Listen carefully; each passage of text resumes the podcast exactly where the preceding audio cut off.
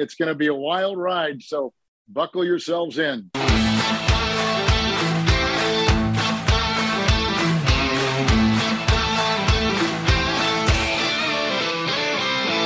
Hello and welcome to Stramash, the Scottish NFL podcast, episode 208, as we look back at a scintillating week filled with fascinating, wonderful plays, most of them coming from Mr. Christian McCaffrey. Oh, this is a loving, ladies and gentlemen. Get ready for it. Joined this evening by three of the team because Paul's away on a Turkish delight and Parson is nowhere in sight. We've got Ian Stephen, Gordon McGuinness, Jamie Borthwick. Good evening, gentlemen.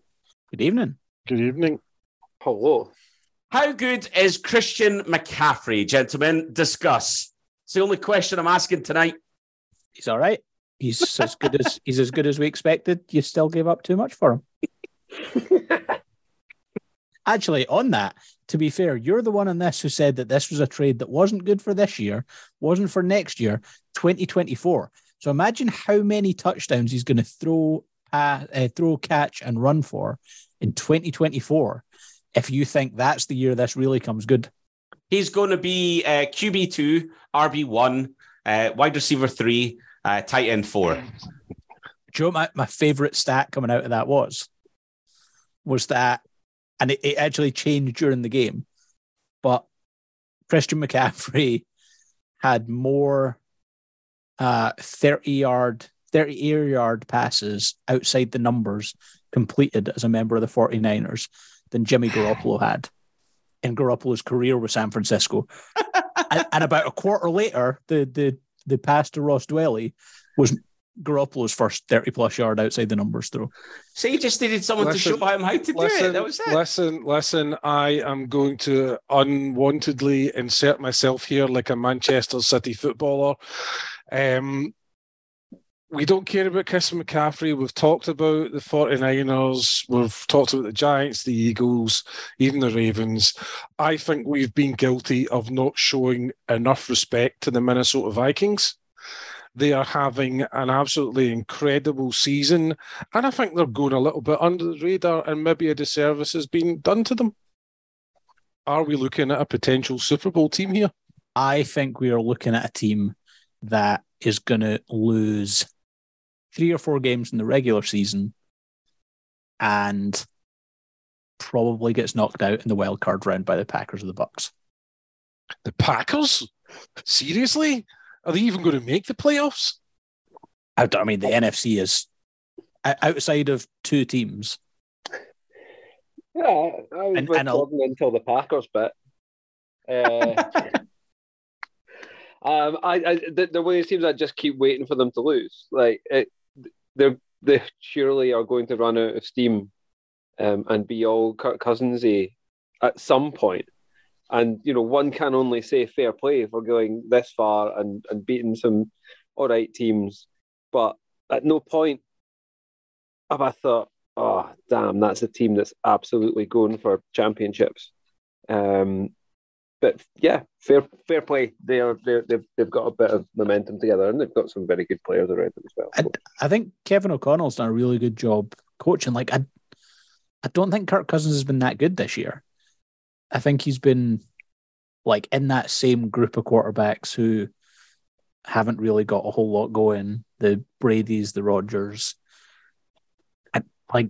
I, I think they're surviving right now and good coaching. I just I, I really struggle to see them going up against a, a Dallas or Philadelphia and winning.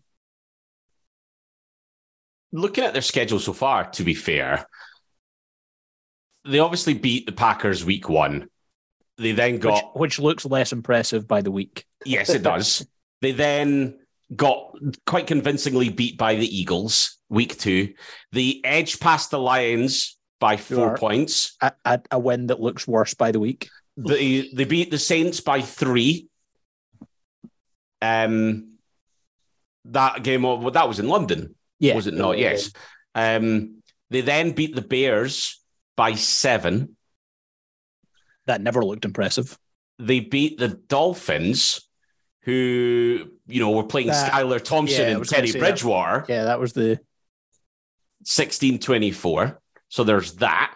Um, you they then beat the Cardinals, who have been a little bit of in every game that they've played, a little bit great and a little bit of crap. And I think that that seems to be the the Cardinals under Kyler and Cliff, right? Is it's whether it be a season or whether it be in a game, it's a little bit good, a little bit great, a little flash of ooh la la, and then utter horseshite for They're 15 minutes. Probably the, the That just- Vikings. you see ooh la la? la, That just makes me think of like a, a, a woman in the 1940s Parisian dance hall flashing her suspenders at some very excitable German soldiers. I don't I don't honestly know how I'm going to follow that up, but I'm going to try. Um, I think the Vikings. I would probably group them in the same group that I would put in the AFC, like the Ravens, the Dolphins, the Bengals. In that, I'm struggling to see how you get past the top teams in that conference, but you probably have the type of players who you can probably get like a couple of big plays that you maybe get a lucky bounce of the ball like Justin Jefferson's tremendous. So they go into the playoffs against the Eagles the Cowboys, and it's a game where Justin Jefferson runs riot and scores three touchdowns. I think they can win. And I think It'll- they're good enough to do that. I want to go through the remaining games that we've got. So this is I, this is actually a really pertinent point here, right? The remaining games are against the Commanders, the Bills, the Cowboys, the Patriots, the Jets, the Lions, the Colts, the Giants, the Packers, and the Bears again. Do we see four defeats in those games as things stand right now? The Bills, the Cowboys, Bills, Cowboys, uh, maybe the Giants. If the Maybe Giants Giant- can get it together, uh. Giants and Packers. They'll lose the second game of the Packers. So if that's the case, then they've lost five, right? Which means they hang on, we've got one, two. No, we said four there. Bills, Cowboys, they've got one already. Giants, Yeah. and uh, Packers. So they would end with five defeats. So that means that to win the division, if that's the outcome, the Packers have to win out from here. I don't. No, no. I think the Vikings win the division. The Packers have put themselves in too much of a hole. But the nightmare scenario for the Vikings there is they might get the Packers in the playoffs. Like they could be, I don't know, twelve and five probably isn't enough for the two seed. Yeah, but you got to remember, Gordon, the, the, the Packers in Minnesota is vastly different from the Packers at Lambeau in the, the playoffs. That yeah, edge they've always had just completely dissipates. I would That's take I, you take you take the Vikings over the, the Packers on artificial turf indoors in Minnesota. I don't And know, you- like, because Minnesotans are getting pretty smug about how uh, rubbish Green Bay have been, and it would be absolutely right and correct and just desserts if they then got beat by them in the wild card round. That would, that would be quite funny, wouldn't it? You're saying that though about 12 and 5 maybe not being enough for the number two seed. But if we look at the other divisions, no, The I know. NFC As- South. As, I as I said it, that's exactly Yeah. what I started thinking. Was like, actually, which other division winner outside of the East is finishing better than twelve and five? The- maybe the- the Seahawks, maybe if they go on an amazing run from here, it's it's possible I, the way I, they're playing. I still think that your San Francisco 49ers are probably the favorite to win that division. I, mean, I'll accept it, but you know, you can't take away from the Seahawks. You know, 210 points scored. Their biggest worry is obviously defensively. They're still giving up an awful lot of points, and then eventually, if someone figures out how to, someone figures out what spell uh, Geno Smith has cast, which devil, uh, at which crossroads a deal has been done. Uh, with then possibly they can try and undo that good work, but at the Maybe- moment, Seattle maybe he was winning. always maybe he was always good and he was just, It just- shite NFL teams. Yeah, there is. There's It has hap- it's happened in the past where you've had um, quarterback shift, vintage quarterbacks, and then all of a sudden they start going on Super Bowl winning runs. I think the, the Raiders in the seventies that that um, happened with quite a lot.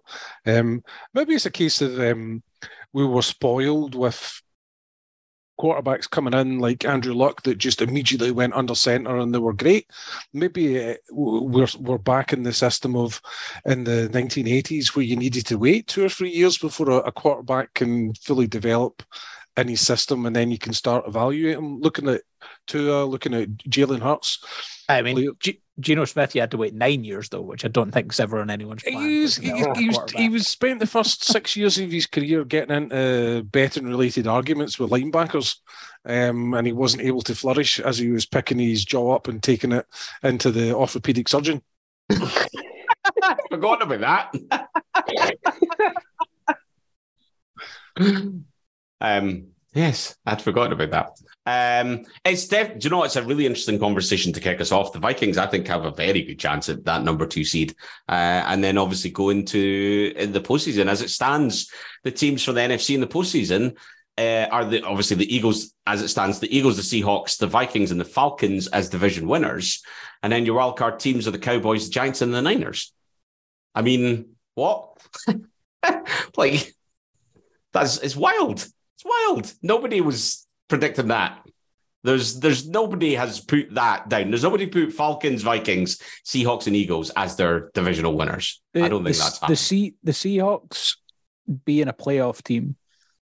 If they make the playoffs this year, it is honestly going to be one of the biggest surprises to me in NFL history.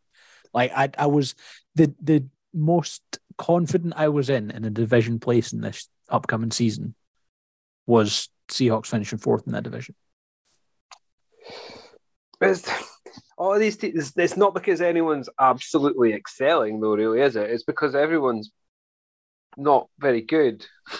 yes. There's only Yeah. a couple of very good teams here, and and so teams like the Seahawks and uh, the Giants are just being coached well, and that is just enough to get their noses into the mix. Um, it's such a strange season because you're used to seeing the best beating out the best, and now what you're really seeing is um, we've cobbled this together, and who's managed to bang them into shape the most. Um, is probably going to have a tilt at the postseason. So it's it's not like I can't think of many NFL seasons like this where where you're you're you're not seeing brilliance on a weekly basis. It's still compelling, but you, we're really not seeing the best football um, of the last kind of 10, 20 Yeah, we're, years. we're not we're not getting a lot of big plays either. What I what I find fascinating is if you look at like Super Bowl odds just now, the top three would surprise no one. I don't think the Bills are the favourites at thirteen to five. The Eagles second favourites at five to one. Chiefs third favourite at thirteen to two, 13 to two. And then from 13 to 2, you jump all the way to 12 to 1, and that's the 49ers. The Ravens are 14 and 1. The Vikings are 14 and 1. The Cowboys are 16 and 1. Like the Bengals 30 to 1. There's all this to get to the Giants, who are Giants and Seahawks, it's 66 to 1, which tells you that Vegas still doesn't have any faith. But where, where I'd probably question Vegas and say that those are probably both, both not terrible bets is I think if you're basing your opinion on the Seahawks and Giants on, oh, I think they probably come back to the pack a little bit just because coming into the season it didn't feel like they were going to be that good. Mhm. To Jamie's point, the way the NFL set up this year, and we spoke about it in this podcast a few weeks ago, the way defenses are playing, whereby they're using more cover two and they're kind of covering things off deep and they're everything's that kind of short middle of the field area, that's taken away the thing that allowed the good teams to go out and go up by 20 points and you know stretch a game far ahead. Ex- except for Miami, because Tyreek Hill's on course for a 2,000 yards uh, receiving season. They're they're the outlier. But there's Yeah. been there's been two key moments that I think has flipped the script in the NFC. Number one, Dak broke his thumb. Number two, Tom Brady broke his heart. and and his tablet. Yeah, and you thought the, the you thought the Cowboys would be pushing the Eagles really really heavily, but obviously Dak being out, it, it, they they still did well though when he was out, but um, and the the the Buccaneers looked like a complete and utter shell of what they were. Even though Brady's statistically he's been efficient as a quarterback, they're not as Gordon's saying they're not pushing the ball down the field and they're not as explosive, and that's why they're they're losing games. Mhm. So. Um, I mean, the NFC is not going to script, but the AFC clearly is with the Chiefs and the Bills dominating. The Bills just looked absolutely superb in their last game. Their defensive line was just amazing.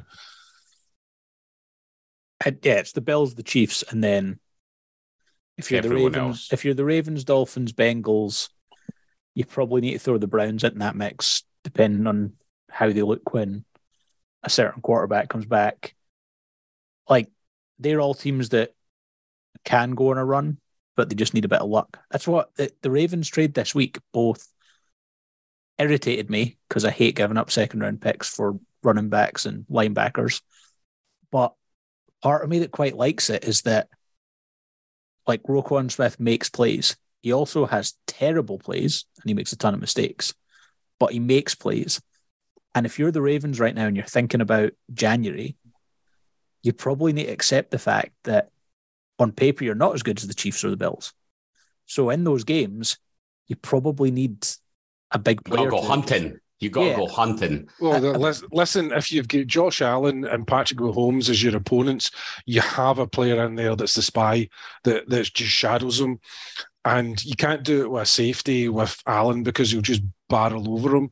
So Roquan Smith would be the perfect player for the Ravens to use as a spy on either of those two quarterbacks if they meet them in the, the playoffs. Yep. Yeah, and obviously it means less reliance on Patrick Queen, which you all know I have very weak, weak thoughts. I've never said a strong word either way about Patrick Queen. He's done all right at times, Patrick Queen. Maybe He has- he, Th- he's been trade- better. This been trade is this trade's good for him as well because Yep. what he's really good at is like just playing forward and attacking downhill. What he's not good at is reading and reacting.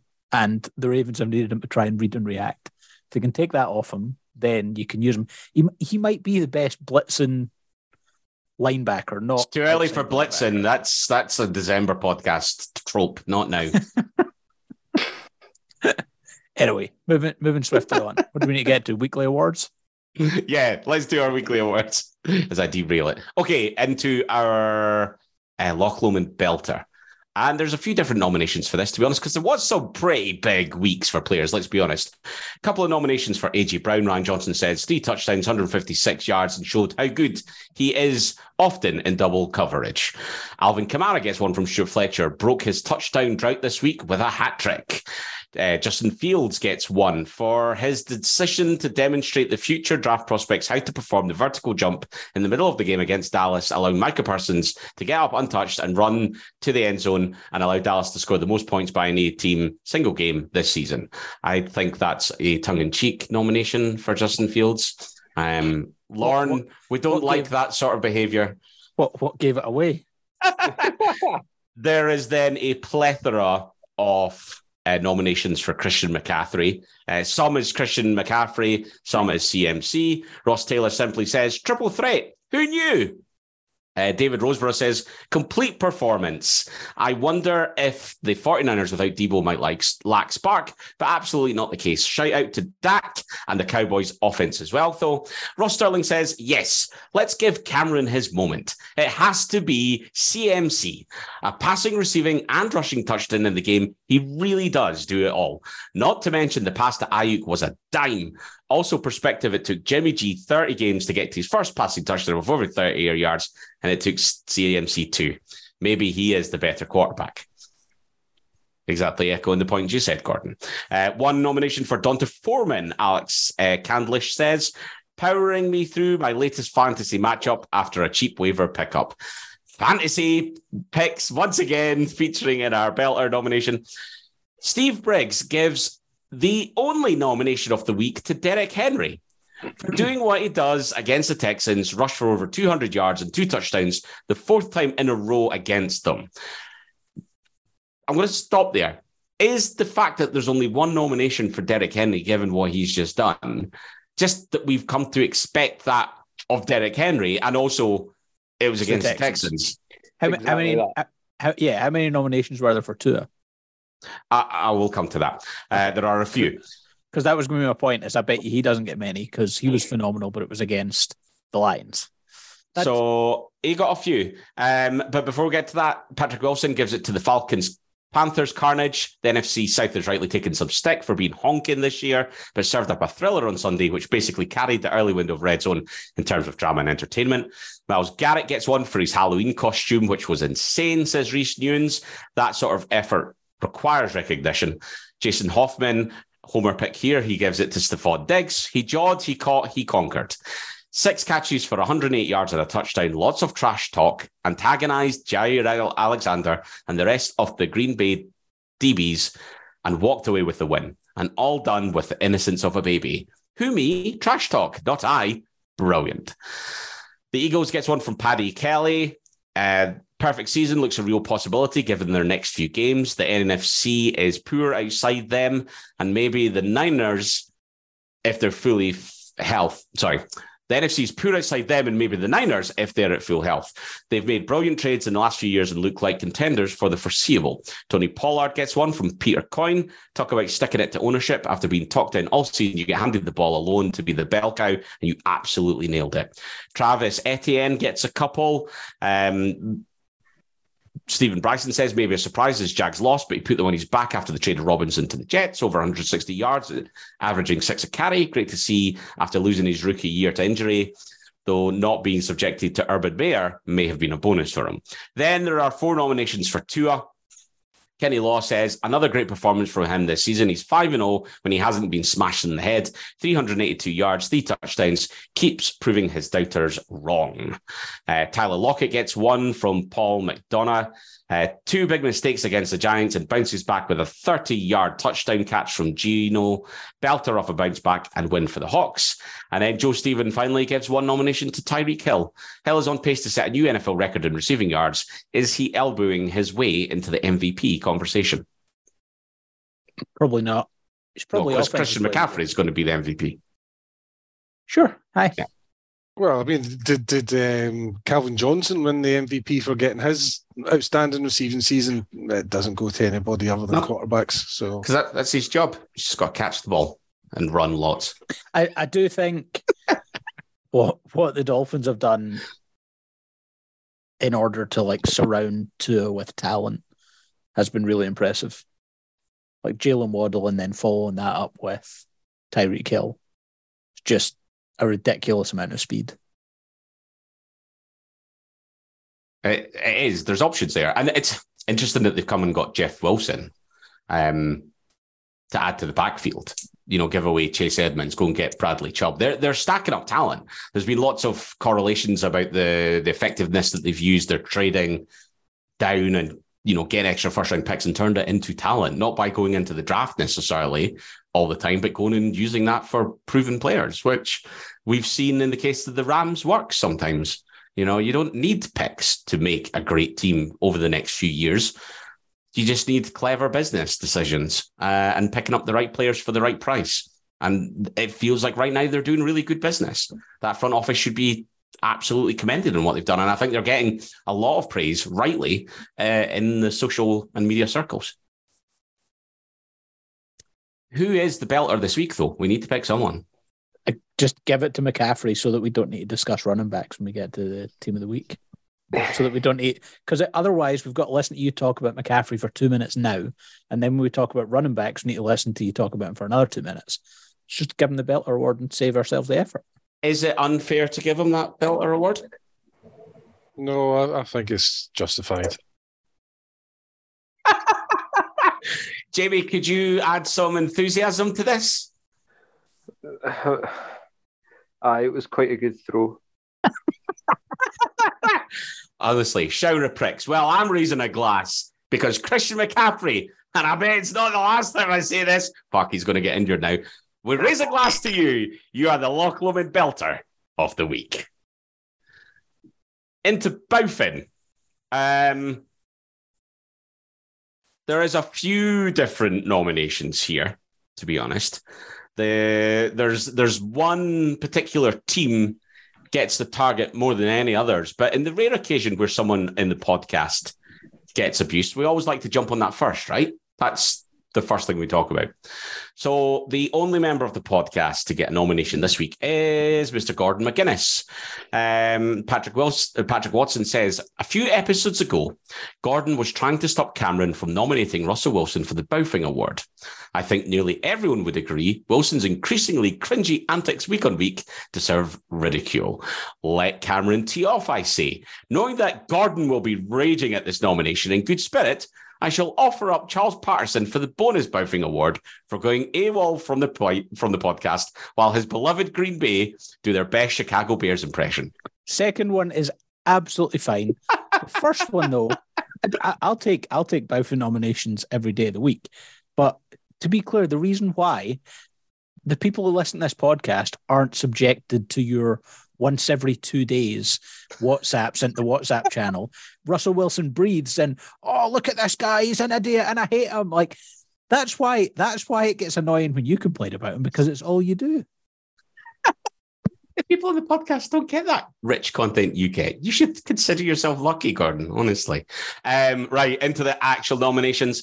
Um, so Amari Cooper gets one for Long Callahan. The pass on end around has no hope of going to any receiver, given he was under extreme pressure. Uh, as the Bengals D hadn't been fooled by the play, he should have either tried to minimize the lost yardage or throw the ball out of bounds. It was a terrible. Ter- he went, "Oh, McCaffrey could do it." Oh, shite! No, it's not that easy. Um, Reese Nunes gives it to the Colts. Fumbles. So many now I'm tempted to get a jersey with a total number. When people ask me who McFumbles is, I can say I represented the whole sodden team, even Jonathan Bloody Taylor. Which, by the way, is one of the, I think, the best nomination this week, right? Eddie Double Donk Piñeiro gets a couple of nominations. Um, D- Darren Barry simply says, How many attempts to win a match? Really? Yes. Um, not a good look for him. Ross Taylor gives it to the Jags. I didn't see much this week uh, with going to the Wembley game, but Jags kind of gave this away. The Broncos, well, Wilson looked terrible, but managed to sneak it. Uh, Doogie Kloss gave it to the Jags defense. The Broncos are atrocious on, on, on offense. And the only reason that they won on Saturday was down to the Jags D, especially in the second half. I could see Dulcich freely roaming around the pitch with no one covering him, and even Russell Wilson could find him. I reckon that even Cam could have found him because he was so open, and as a result, uh, gets his one throwing, uh, one yard throwing in the NFL. See, Look at this. People coming to bat for me. Doogie Kloss, I appreciate your appreciation. A couple of nominations for Justin Fields. That again, the opposite, jumping over Micah Parsons rather than touching him down after his fumble recovery was a stupid moment. Um, Matt LaFleur gets one. His insistence on running the ball, give the balls the win. 203 yards on the ground is an impressive stat, but it's sure chewed up time off the clock. Leslie Frazier expected the passing attack, hence he keep kept the nickel D on the field. Von Miller expected the passing game to come to life. Hell, even Aaron Rodgers expected it to start, but not Matt run the ball LaFleur. 203 yards is great stat, but not as impressive as the 27 points versus 17 for the Bills. Sarah Ross gives it to the NFL UK Facebook page. Now that the UK games now that the UK games are done, it's just an absolute whinge fest on that page. The queues, the prices, the other fans, anything they can bitch about, they do. Why not just enjoy the fact we didn't have to travel to America? Although after driving 1,260 miles this weekend, I'd be quicker flying to the States and back for a game. I know I should leave the page, but it's a source of entertainment every week when Game Pass isn't working. Brackets, I also appreciate the irony of me moaning about them. Haha. I, I, I think it's fair to complain about that. Sometimes you do need to complain about behaviour at those games.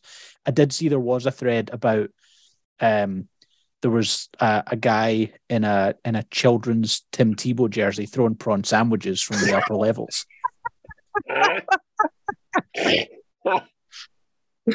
uh, we've seen them throwing as well. They didn't make it beyond the upper levels either. They just landed the row in front. Yeah. Um, there, Russell Wilson gets one from Alex Candlish, Tanking Country, Let's Ride. Um, the Packer front office, Olivia Ramage, because they did not sign anybody for the Tuesday deadline and are so bloody stubborn, it drives us fan insane. Zach Wilson gets one from David Roseborough. Almost didn't pick him because he's only a wee laddie, but not sure a single player has been quite so individually responsible for a loss this season. And then everything else. Uh, oh, hang on. Stephen Bryson gives it to the Rams fans. I missed this one in the middle when your biggest rival comes to town, you need to make things uncomfortable for them. The Rams lay out the red carpet, estimated of 80% of the stadium taken by Niners fans. At least the team gave them a performance they deserve. Not sure this would happen in any other stadium. Uh, and then pretty much every other one is for. Somebody's never been to the Tony Macaroni Arena. I was going to say we're a Scottish NFL podcast. I think we've got a league up here that specializes in when you can fill your stadium just not with your own fans. A very valid point. Uh, everything else is for the Raiders. Uh, there's loads here, you know. Uh, not to score a point, always shocking. They were just Bowfin this week, first shutout since 2014. Bowfin performance, not much more, more need said. Combination of Brian Dandle, Stuart Fletcher, Kenny Law. However, I'm going to try and read this out, and I've not read it out. So this could be a shambles. But Gavin Newlands, where do I start? Quite simply, the most embarrassing performance I've seen in many, many years. Offensive line, non existent. Derek Carr, awful, although his O line did him no favors. Defense, unacceptably poor. Even Big Max was quiet. Patrick Graham is on course to even worse than Paul Guenther, and that is saying something. However, my main gripe is with Josh McDaniels. My concern going into the season was his leadership skills. At no point did I think I'd be questioning his offensive guru play calling on a weekly basis. We get huge success with the run, and he goes away from it far too quickly. Again, when the O line cannot protect, we end up in we end up in such a hole that we've just become past first, which simply exacerbates the issue. I'm not for trading all our decent players but we've got a lot of pieces and we need one or two in key places, the O line being one. And we're a team ready to win now. With the right coaching and leadership, time will tell if McDaniels can provide it. Sorry about the length of this, but I'm massively pissed off. And I think that sums up, right? There's a lot going on there. There is a lot of talent. There's, you know, let's not trade away. Um, he talks about actually in what brackets he says about Raider Nation's been talking about trading away the entire roster. Um, it's not necessarily what they need to do. They need to firm things up. But that was a terrible performance against the Saints team that's not been great this season at all. Just don't think they're that good. I think because the you can you can say it in four hundred words, you can say it in a very few.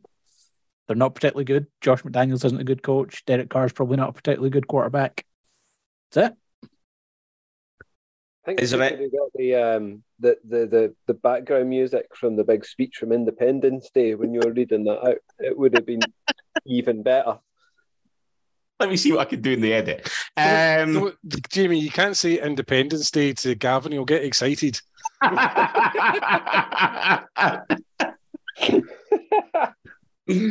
um, okay, who gets Bowfin of the week? Let's just pick a winner. Is it the Raiders? There's so many nominations. I, am really, really irritated by Justin Fields jumping over Micah Parsons when he threw that. I mean, that really. So at the time, I'm just like, oh, I want to give it to him so bad for doing that. But he had a great game. He played really well. But if you throw the interception, make a tackle. It's a golden rule of quarterbacking. You wouldn't see Jim Kelly jumping over somebody. would, would Jim Kelly be able to jump over anybody? Jim Kelly would have taken out a knife, made sure he was down. I uh the other one. What did I miss any nominations for the Bengals? No, just the just the odd nomination. It's either um, uh, Fields or it's Gordon McGuinness. It's one of the two. That's the, it's the two options. the, the Bengals were atrocious on Monday night. Evan Mc Evan Mc uh, he's called Evan McPherson on this podcast. Here's Evan McPherson. Evan Evan McPherson, who we've had to listen to Bengals fans be like, "Oh, he's he's as good as Justin Tucker." Like, no, he's not.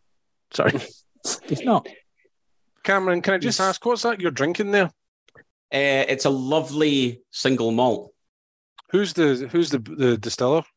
Uh, it is Loch Lomond Whiskies. Oh, I've not heard of them. Could you tell me more?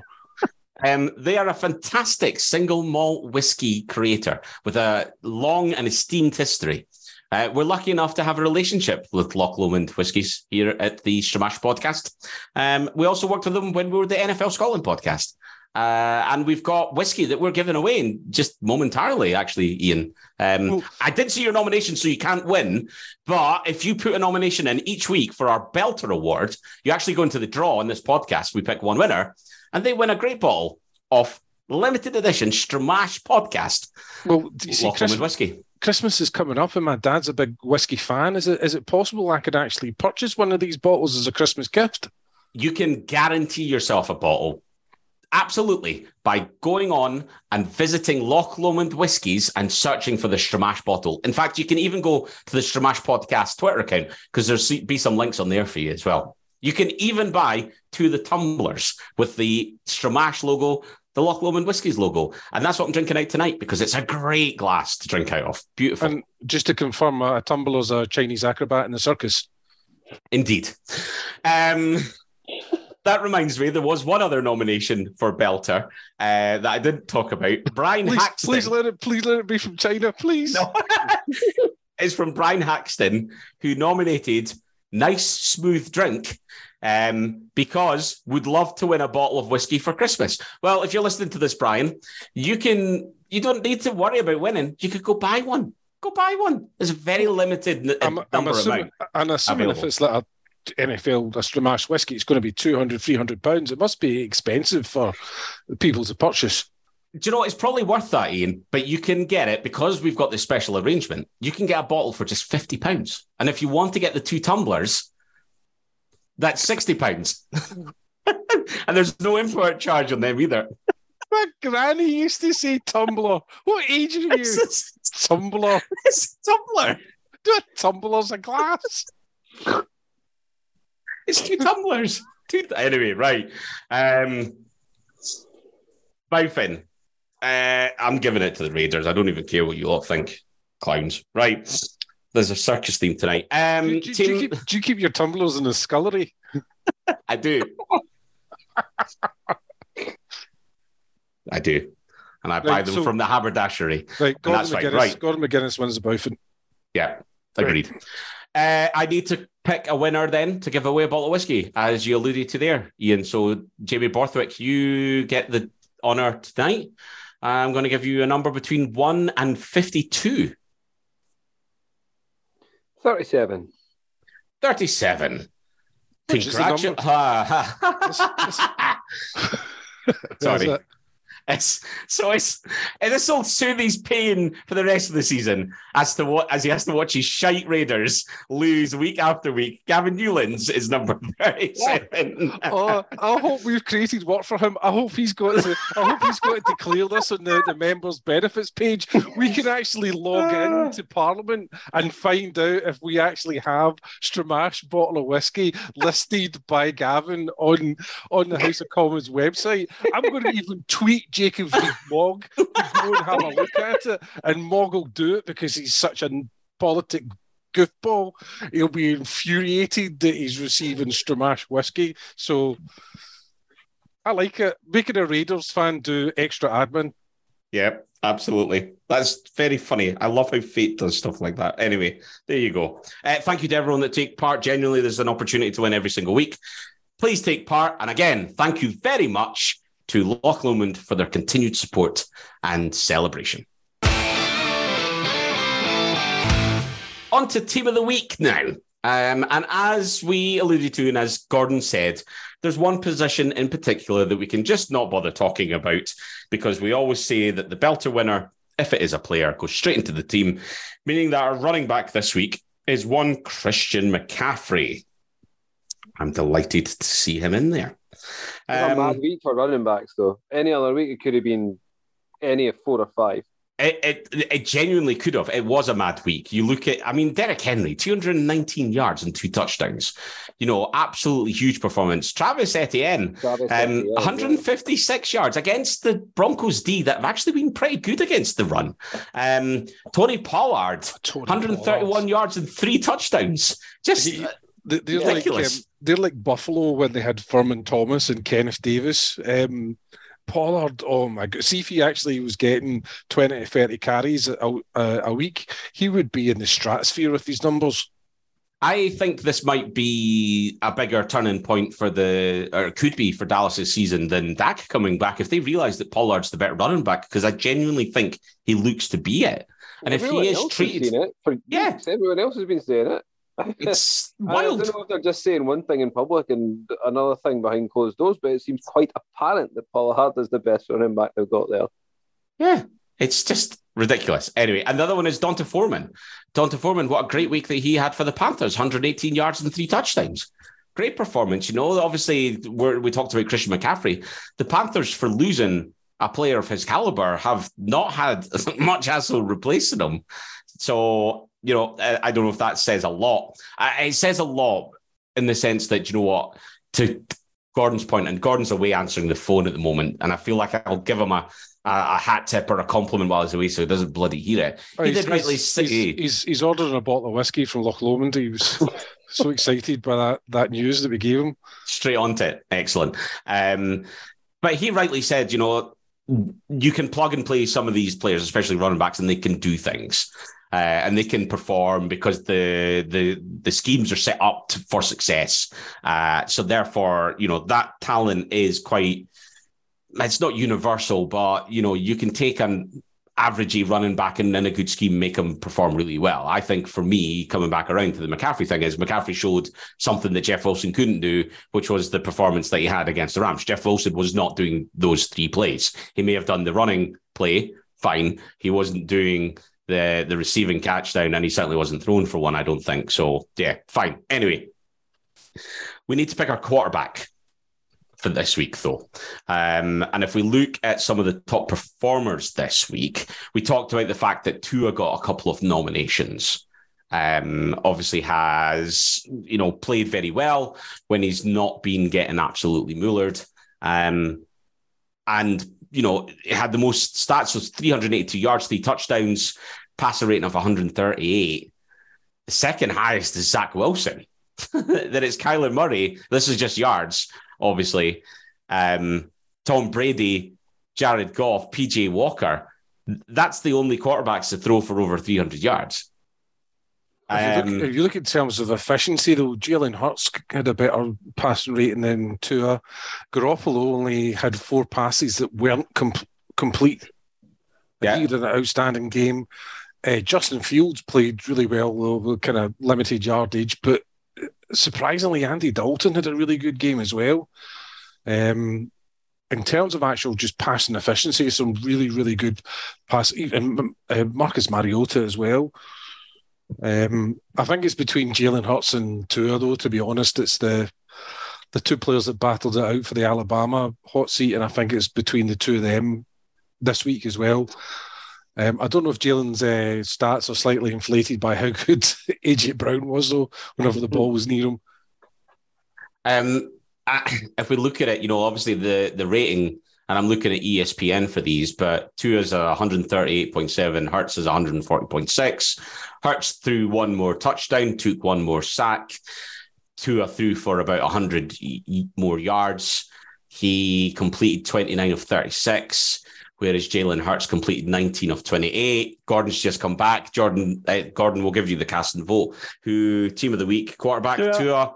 Oh, okay, fair, fine. I, thi- I think Tua this week was probably as good as any quarterback's been this season.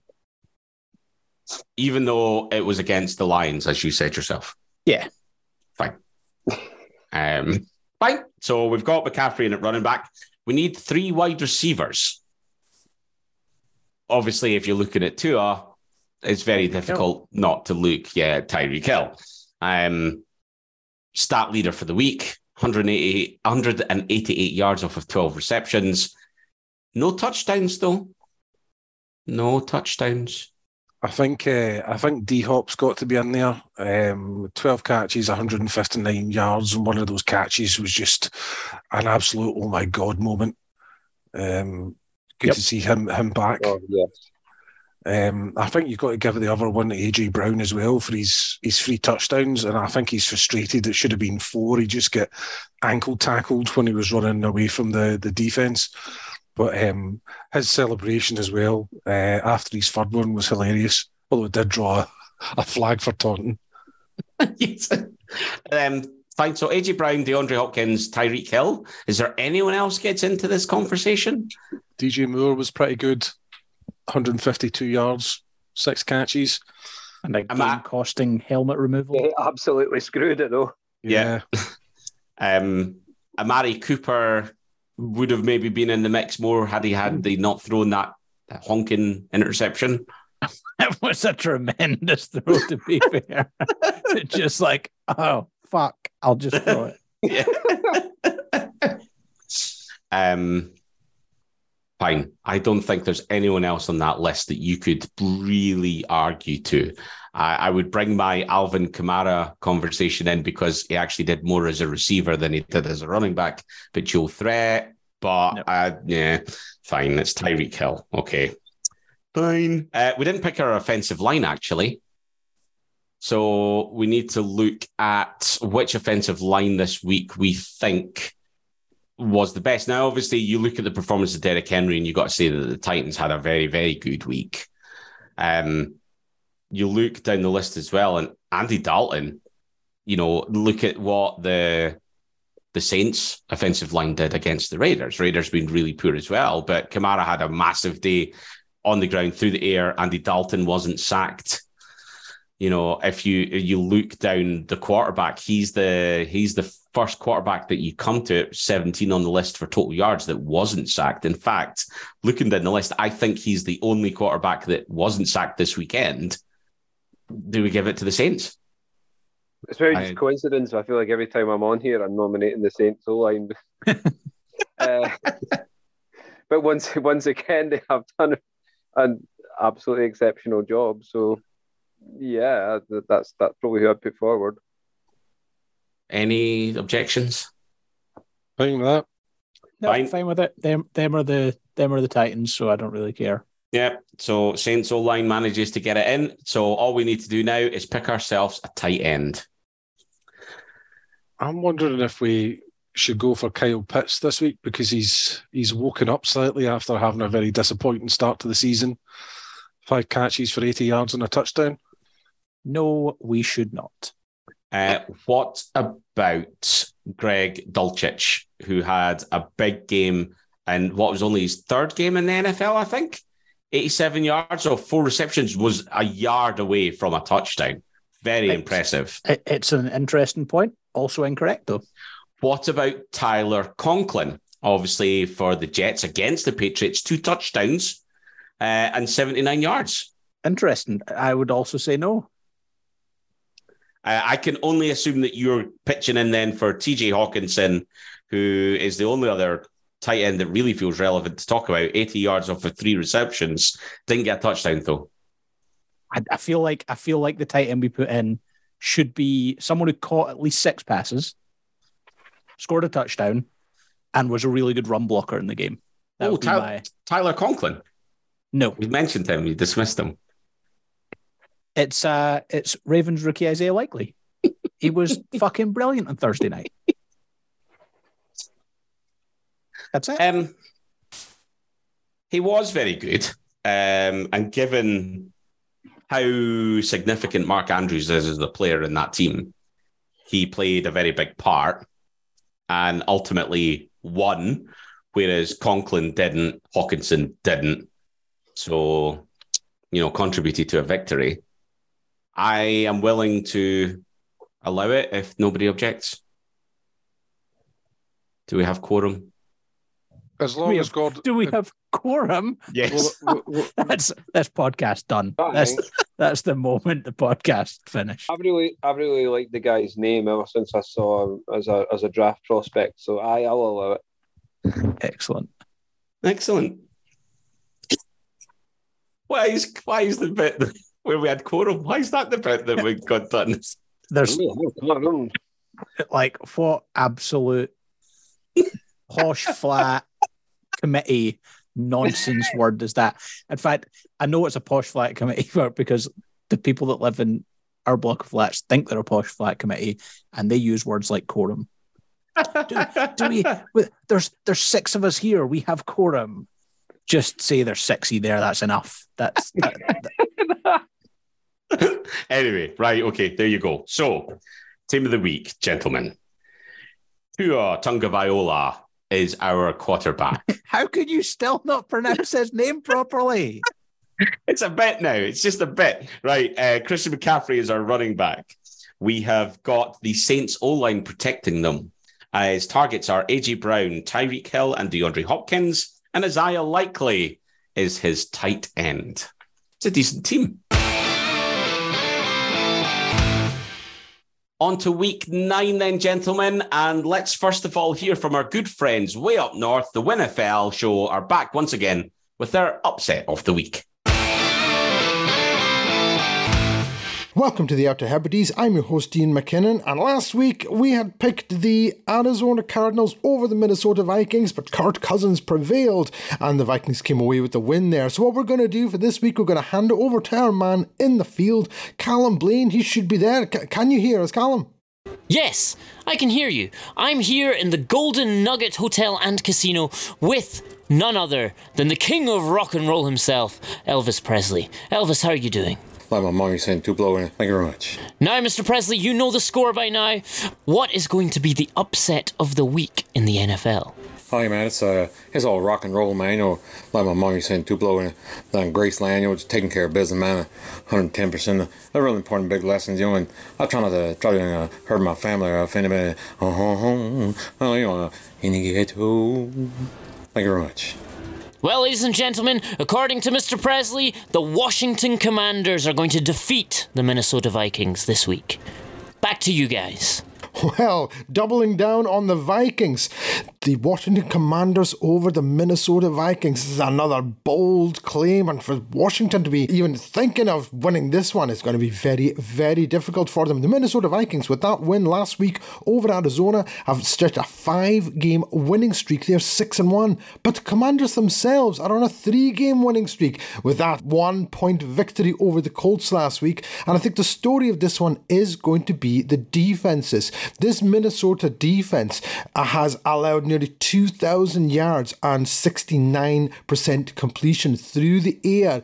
And those near 2,000 yards have come in just seven games for the Vikings. Now, the thing is that a defense like this that the Vikings have, it's got the names on the team. The other thing against the run, this Vikings defense, I mean, it's this uh, ranked sixth in the NFL. It's allowing 4.2 yards per carry, just over 100 yards per game.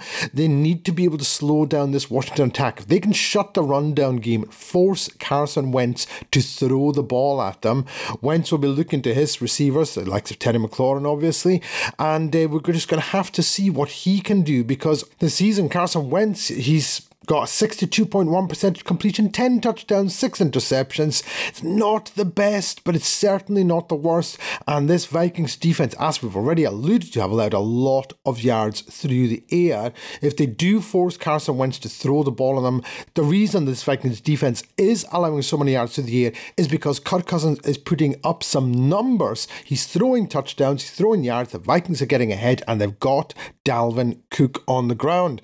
Now, the thing is that it's going to be a very, very tough game for the Washington Commanders, but there are cracks in this Vikings defense, and if that can be exploited by the Commanders, then I think we could see a real upset. So Vegas tells us that the Commanders are going to win this one. Well, well let's see what's going to happen. We're going to hand it back over to the guys at the Stramash podcast. Great to hear from the guys there at the WinFL show. On to week nine, then. What are the big stories that you're interested in watching? What are the games that you'll be tuning into? What are the ones that didn't buzz you? Uh, who's worse, the Raiders or the Jaguars? Wow, yes, this is an, an interesting shit off um, in the early in the early shift.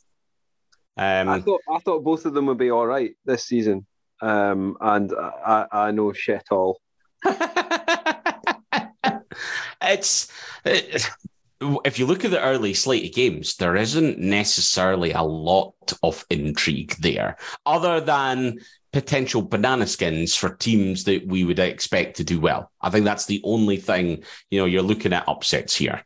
So you're looking at do the Lions beat the Packers here? Because even though the Packers have been ranked rotten, I think they still go in as heavy favorites. Can the Jets sneak a win against the Bills? Could the Commanders knock the Vikings, who we've just tipped to, to only lose four more games over the rest of the season? The Panthers are up against the Bengals. How do they bounce back from Monday night? The Dolphins, can they beat the Bears? Uh, and can they continue that? You'd expect that they would, but, you know, again, potential banana skin. The later games are a little bit more tasty, though. Uh, the midsection, um, although at the moment, if I'm reading this right, there are only two games. Yep, that's what happens when you get the the uh, bye weeks. Big bye the- week, yeah. And let's be honest, there's not even one from the earlies that you would be like, ooh, let's flex that out. Um, Tell what- Cardinals, Seahawks, and but Bucs Rams is actually quite an interesting The- game. The later games on the Sunday are quite intriguing. From a if you lose this, you might be finished. Mm. For the Cardinals, if the Cardinals lose to the Seahawks, they're in a fair bit of bother. And whoever loses that Rams Bucs game is in a right world of shit. Yes. Um, Chiefs Titans then on Sunday Night Football is an interesting game because the Titans look like they're going to be winners of that division. Derrick Henry's back in full form.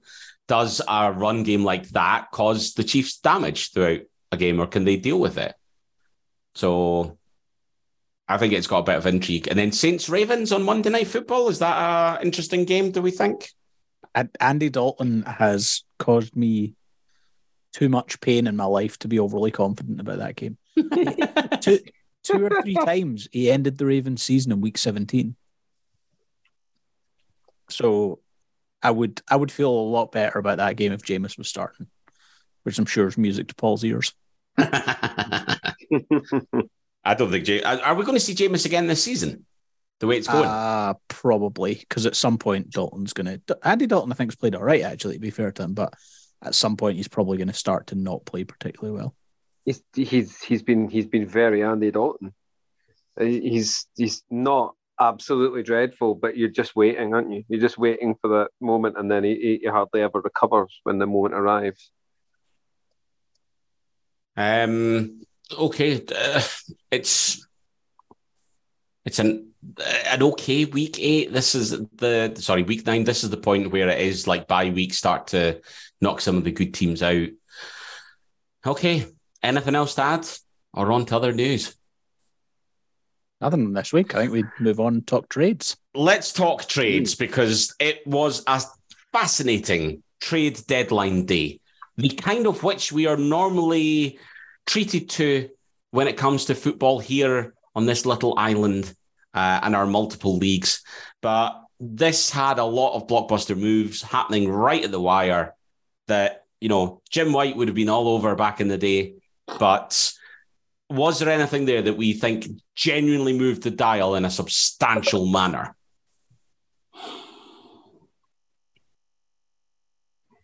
I think the Bradley Chubb trade was interesting. It was a big one. Do you think that was the biggest one? Do you think that the was that the one that intrigued you the most? Like the one that caught me was TJ Hockenson moving in division to the Vikings. And they they traded uh when the Lions moved up for Jameson Williams yeah, in the draft in the first round. Um that was in that was with the Vikings as well. So they're quite comfortable doing that. Um I, I, I just it's one of those ones they weren't going to re-sign him, so get something for him. You're getting like a kind of swap of picks. Thought both. So the interesting there's like an interesting wrinkle to both that and the Ravens trading for Roquan Smith because the Vikings and the Ravens gave up second round picks, but if they don't re-sign those players, then the following year they'll probably get a third or fourth round pick back. So they're potentially getting like a half season rental in a season where they think they might be able to compete to drop down a round in the draft, which I think is quite interesting. Don't necessarily agree with it, but I think it's quite it's quite interesting. Now teams are always looking for like that appears to be a new way that some NFL teams are trying to find an edge when it comes to trades. Like, oh, okay, let's go and let's get a guy for nine games, see if he helps us. We're not going to pay him twenty million a year, but someone else will, and then we'll get we'll get that pick back the following year. I thought that was the interesting one with the the trade with Hockenson is that fine, you know, the Detroit get a second round next year. Lions send back a fourth, so the Vikings aren't down a pick. It's just much later. Um, same for 2024 in theory, because there's a conditional fourth round pick goes to Minnesota. Detroit receives a third round pick. So actually, the Vikings aren't down picks; they're just down placement. So, you know, if that works out well, clearly a position of need with Irv Smith going on IR for probably next six to eight weeks. And if the Vikings are going to make a run at this season, they've gone and got a very good tight end who actually may thrive in a new location. How Yeah. do you feel about how much though that was given up for Roquan Smith? Um, Uh, I hate it. so a second, a fifth, and AJ Klein. Is AJ I Klein a loss? don't No. don't remotely care about the fifth or AJ Klein. I just don't like, and th- this is what I mean. So like, if they get the third round back, then effectively, you know, they've they've traded uh second and a fifth to get half a year of Roquan Smith and then a third round pick back. Like I, I just same way I felt when they drafted J.K. Dobbins in the second round. I just don't like using a pick that can be really valuable on a player at a position that's relatively devalued compared with other positions. Like they could have used that second to go and try and get Jerry Jeudy from the Broncos, perhaps. That was apparently what the Broncos were looking for was a two and a five. That would have been a great trade. And I, I, I think he makes their defense better. Uh, I'll be far more annoyed if they re-sign him at this point because I, I don't think he's consistent enough to be worth what he wants, which is about twenty million a year. There's other people needing played in Bal- uh, paid in Baltimore as well. So does it create a headache there or not so much? No, so that that's the interesting thing though. For so I saw someone say the person this trade works out the best for is Roquan Smith because what he didn't want was the Bears to franchise tag him. The Ravens aren't going to franchise tag him because they're going to have to franchise tag Lamar unless they get a deal done there. So, um, if I was the Ravens though, as soon as that Saints game's done, by week time, sit down with Lamar, give him five years guaranteed, let him sign it. Just stop stop arsing about because it, it quite clearly is impacting them a bit this season. Just, just pay him. At some point, you know you're going to pay him, and he's going to wind up pretty much getting guaranteed money anyway. You might as well just pay him. The Bears then go and use a different second round pick, or maybe the same. There's been conflicting reports to go and get Chase it's, Claypool. It's, it's their it's their pick has been confirmed. It's their pick, which is probably a higher pick than well, it will be a higher pick than the Ravens one, right? Yeah, and it, This it'll is now be a a, high second round. also be a higher pick than what Claypool was picked with. And Mm. since he's, since he's come into the NFL, I don't think he's done anything that would make you think I need to pay more than he was drafted for. So a bit of desperation for the Bears, possible. Ah, I mean, go and get a wide receiver who is who can be capable. We've seen flashes. He's not a bust, but yeah, it's an interesting one nonetheless. Obviously, you compare that to the trade that the Chiefs put in. And Jamie, get your take on this one. Obviously, is Kadarius Toney for a 2023 third round compensatory pick and a sixth round pick. I, don't. I don't think it's a bad deal for either party. Toney wasn't going to work at the Giants. Um, they couldn't trust him. The Schoen and Daboll didn't draft him. They wasn't. He wasn't their guy, and they clearly ran out of patience. Um, and by all accounts, Kansas City were quite keen on him um, back when he was drafted. That so they're a guy. He's a guy that they um, had scouted a lot and that they had quite high on their board. Um, he's got a chance. He's definitely got a chance to work there. Maybe the environment will be better for him, but uh, he clearly wasn't willing or able to do the things that New York wanted of him. So um, I like it from a Giants perspective. Two more, two more picks the third is pretty valuable. I think it gives them nine picks next year, so that's enough to um, to maybe move some pieces around as well. Yeah, yeah, it was it was good, and I also like the fact that the Giants just stuck, didn't pay what um, Denver were asking for Jerry Jeudy, and just said no. They're, they're just sticking with the plan, which is even if they're winning right now, um, they're still dynamiting this roster come the end of the year. Would you have liked to have seen them go and try and get Elijah Moore already in the building in the vicinity, uh, knows the stadium, obviously once out of the green side of New Jersey, MetLife, New York, whatever. Um, would that have been an avenue that they might have gone down? Uh, you know, it depended on the price. I, they need help on um, wide receiver, but also I don't think that they're massively concerned with winning now. Um, that's more of a bonus. There's such um, huge parallels with uh, when Joe Schoen came in as assistant GM at Buffalo 2017 with Brandon Beane, and um, I think the Bills went nine and seven, made the postseason, got knocked out in the wild cards, and then they still completely overturned the roster and they had a couple of losing seasons. Winning right now is is a is a bonus. It shows that there's something underlying that's good, but they're not going to deviate from the plan. They're not going to suddenly go, "Oh, we've got the guys here, and all we need is all we are is a couple of trades for wide receivers away from competing." They still know that they need to, um, um, basically completely, completely change the um, talent that they have and they need picks for that. Um, and trades will just take away those picks and land with the players that um, would probably cost them too much to get them where they want to be. I think if you're a Giant, Giants fan, you should be really excited just now because they seem to be smart enough to know that yes, this season's going really well and that's great, but they're not leaping into the hype only to you know go out in the second round of the playoffs or whatever it is, and then still be like, oh, what do we actually have at quarterback and stuff. Like Yeah. I think they they're set up. I think Brian Daboll looked like a great hire when they hired him, and he looks even better now. So if you're going to blow up a roster, that's probably the coach that you want to have around. What do you guys think? 100%. They, they they seem completely dead set on the way forward, and all they've done so far is show that they really know how to coach.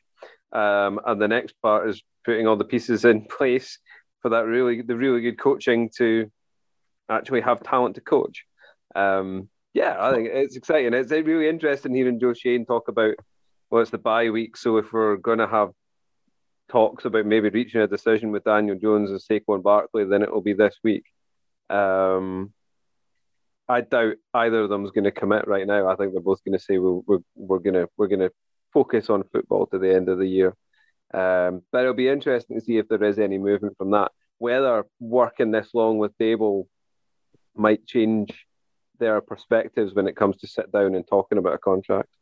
So that was the question I was going to ask there. Do you what do you think the lack of a pickup of wide receiver says about the long term future of Daniel Jones in this roster? Uh, do you think that this is a case of we'll run with what we've got um, and see exactly how good we are and what the gaps are? And if we lose a couple of games, so be it, because it's going to put us a bit in a better position to get one of the top quarterbacks coming out of college this year.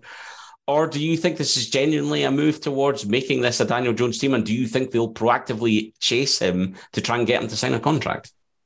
I think a lot of it will come down to Daniel Jones's attitude to talks.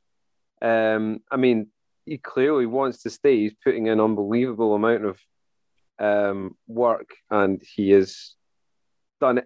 I don't think he could have actually done much more um, to try and persuade them that that he's their guy. Um, but I'm not sure if it's going to be enough. I think I think that if he's, you know, if he's looking for comparable to starters who come out of their rookie contract and look for their first big payday, um, if the Giants are looking at quite a high first round pick, I could see them putting a tag on him for a year and um, and waiting and waiting to see where they where they land the year after that. Um, if it's the other option would be that they that they just move on and they just get uh, some sort of veteran help bridge player um, while they while they wait for the right piece to move in. But I don't know. It's quite, that whole side of it is quite complex at the moment because they really have no idea where they're going to be drafting and all the rest of it. They'll have they'll have their plan for for two, three separate scenarios there. I don't think they'll be concerned about holding on to Jones. I think there's considerably worse options out there. I just don't think that they're going to be want to be tied to him for five years. Yeah, indeed, interesting times ahead on that one. The one other thing that happened a lot here was a bunch of running backs moved places, not necessarily any starting running backs though. And want to just question who's made the best upgrade out of these teams. So the Broncos get Chase Edmonds as part of the Bradley Chubb deal. The Dolphins then go and get Jeff Wilson from San Francisco. Um, and then there's a trade between the Colts and the Bills where Nyheim Hines heads to Buffalo in exchange for Zach Moss and a conditional fifth round. Who who takes the biggest step forward with that? And which one feels the most kind of pointless? Don't think anyone takes a big step forward, but it probably just gives the Bills a little bit extra as well. And that's probably why they did it. They're already like all the way up there roster wise. Mhm. And is that more about Hines's receiving game than his Yeah. running game? Yeah. Yeah. Yeah, I, I, yeah, I like Hines in terms of his dual threat and everything. And yeah, it's a fifth, that, but plus Moss that they've give up. It's not a huge amount for something that maybe just gives them tiny little bit of extra edge, something just something else to get people worried about as if they needed it. I mean, Moss had his chance to beat Singletary and didn't really take it, right? He Singletary's their number one back. They've got Cook there, who's their rookie that they can maybe try and use as a slightly bigger back. Hines maybe does give them an option. Jeff Wilson's an interesting one. Obviously, uh, obviously he's the falling piece out of Christian McCaffrey going to San Francisco. Um, I, he's he's proven very capable as a running back.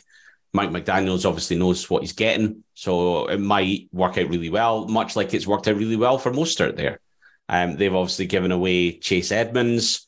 That felt like a bit of a funny one with Denver, I think. Like Latavius Murray, Melvin Gordon, they're doing nothing great, but nothing horrific. I'm not sure that Chase Edmonds is anything any better than those two guys. No, I don't think so. He's not particularly good this year anyway. So that that was the one that I mean, it's just it's adding. No, you're losing Chubb from the roster. Okay, let's get our third running back, but didn't, didn't. It's not exactly one that well, one that's tough to move the needle on a team that's not really going anywhere anyway. But yes. yeah. Fine. So a couple of other trades that took place. Obviously, Dean Marlowe returns to Buffalo. The Falcons gave him up, but the Falcons then got Rashad Fenton, which felt like a salary dump more than anything coming out the Chiefs. Calvin Ridley is the only other one that we haven't really talked about. Um, obviously banned this entire season, goes to the Jacksonville Jaguars for a 2023 conditional fifth round draft pick.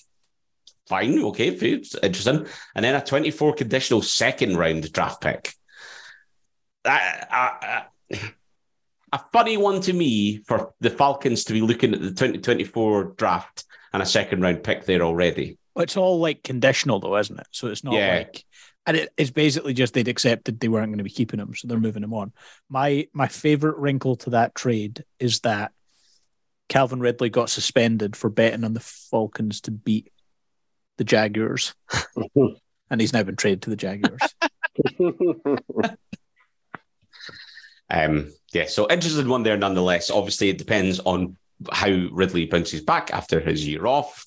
Uh, obviously, not a health thing or a ped thing or anything like that. But yeah, that's the movers and the shakers, but certainly one of the more interesting trade deadlines this year. Um, any other news items taking your f- fancy this week? Uh, the Commanders might be up for sale. that does feel like the biggest story that's breaking in the NFL at the moment after Dan Snyder has said the uh, reportedly said that he's got evidence on other owners and all that jazz. Now they are looking at options to sell. Is the writing on the ball? Uh, no, on the ball. It might be on the ball, but is it on the wall for Snyder? Do you think? I, I mean, the fact that they are, they've hired a firm to look into sales, be it full sales or partial sales, they're kind of open to basically exploring the options. which would kind of suggest that look, if they can get a good offer, and it's an NFL franchise, so I think I saw he paid one billion for the team. In the in the current market, he's probably going to get four to five billion in return, like a four or five times return on an NFL team that it's becoming a bit of a nightmare for you to keep. It's it's all right. It's all right if you can get it. It I'd is all right. very if sad if it heralded the end of the banter years in Washington. Uh, Snyder, just seems like such a sound guy as well. um, other news we need to talk about. David Ojabo has been activated off of IR. Yes. It is Ojabo time, uh, and Scotland's interest peaks from just being the NFC to now the AFC. Obviously, people in Scotland are interested. I, I get it. You know what I'm trying to say. We've got three Scottish players playing in the league. Come on, but you know we've got one in the AFC. We've got two at the Giants. Um, this is definitely going to spark some interest in some storylines as he starts to make some appearances in the NFL. The the Smith trade. Do you think that has any impact on what the Ravens have brought Ojabo in to do? No, he was always going to brought in to be a rush guy. So the way the Ravens defense is set up, Tyus Bowser, who's the other guy who's coming back off Mm. um, the PUP list or whatever it was, um, he's the guy who plays a little bit more in coverage. Ojabo will rush the passer mainly. I think though it's going to be interesting. I think the earliest you see him is the week after the bye, and it might even be a little bit later than that. Like I think they'll bring him along slowly they might just have him as a third down pass rusher for this year to let him get back up to speed. It's earlier than I thought. I thought at best you'd see him in December, and maybe you still won't see him until December. But um, the fact that you know it, his Achilles tear or pop, whatever it was, was what like eight months ago or something like that. Um, so it's great. It's great to see, and it'll be be really good to see him on the field. Yes, indeed. Um, very excited to see that. We will, of course, be tracking it. We'll be sharing anything. We will reach out to the Ravens again to see if we can get a conversation with David at some point. He's obviously been very focused on his recovery uh, and getting abuse from Marlon Humphrey on Instagram, uh, which was also something I saw on social media. But you know, we'll uh, we'll try and get in touch with David. We're definitely going to be watching that with great interest. One other news item that happened, not NFL, but XFL, uh, we saw earlier this week that the eight team names have been revealed. There's been some jiggery pokery taking place, and the couple of team name changes, couple of location changes. Your eight teams, if you've not been following this at home, are the Arlington Renegades, the DC Defenders, the Houston Roughnecks, the Orlando Guardians, that were the New York Guardians, the San Antonio Brahmas. I'm sure that's got nothing to do with the fact that the Rock's in charge. By far the best name.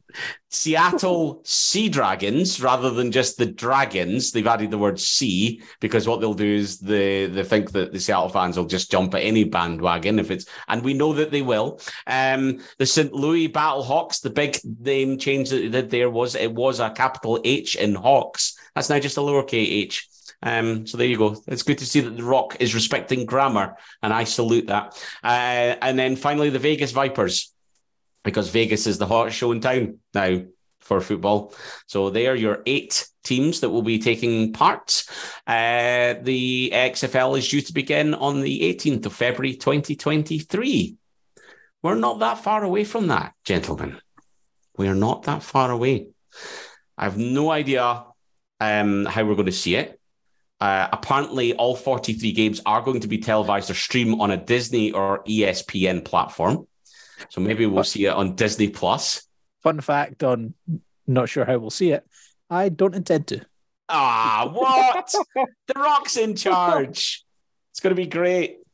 Um, I will do my usual thing. I'll watch a couple of games if they're at reasonable times, and then I'll get moaned in the ear saying, "I thought this finished when the Super Bowl was over, uh, and we'll be putting it over to Strictly or some other pish that I can kind of get away from during the autumn months." But there you go. Okay. I think that's probably the full time whistle for episode 208 Thanks for taking the time to listen to this and every single episode at Scotland NFL on Twitter. Search us out on other social media channels. Let us know your thoughts. Just share your views. We love to hear them. Keep them coming. Uh, we'll be back again next week to pick apart all the PCs. We are going to safely get Paul back from Turkey. We think uh, he may be used in a, as a bargaining chip to get some grain out of Ukraine, but we'll see about that. Uh, and then, if anybody knows the whereabouts of Charles Patterson, please let us know. We haven't seen him for weeks. Oh, he'll For be fine. The, the Packers are going to get a win against the Lions this week, and all of And a sudden he's going to Pop up. He'll pop up. Yes. Yes. Um, give him all the abuse he deserves. Thanks for taking the, the time to listen. But until next time, bye for now.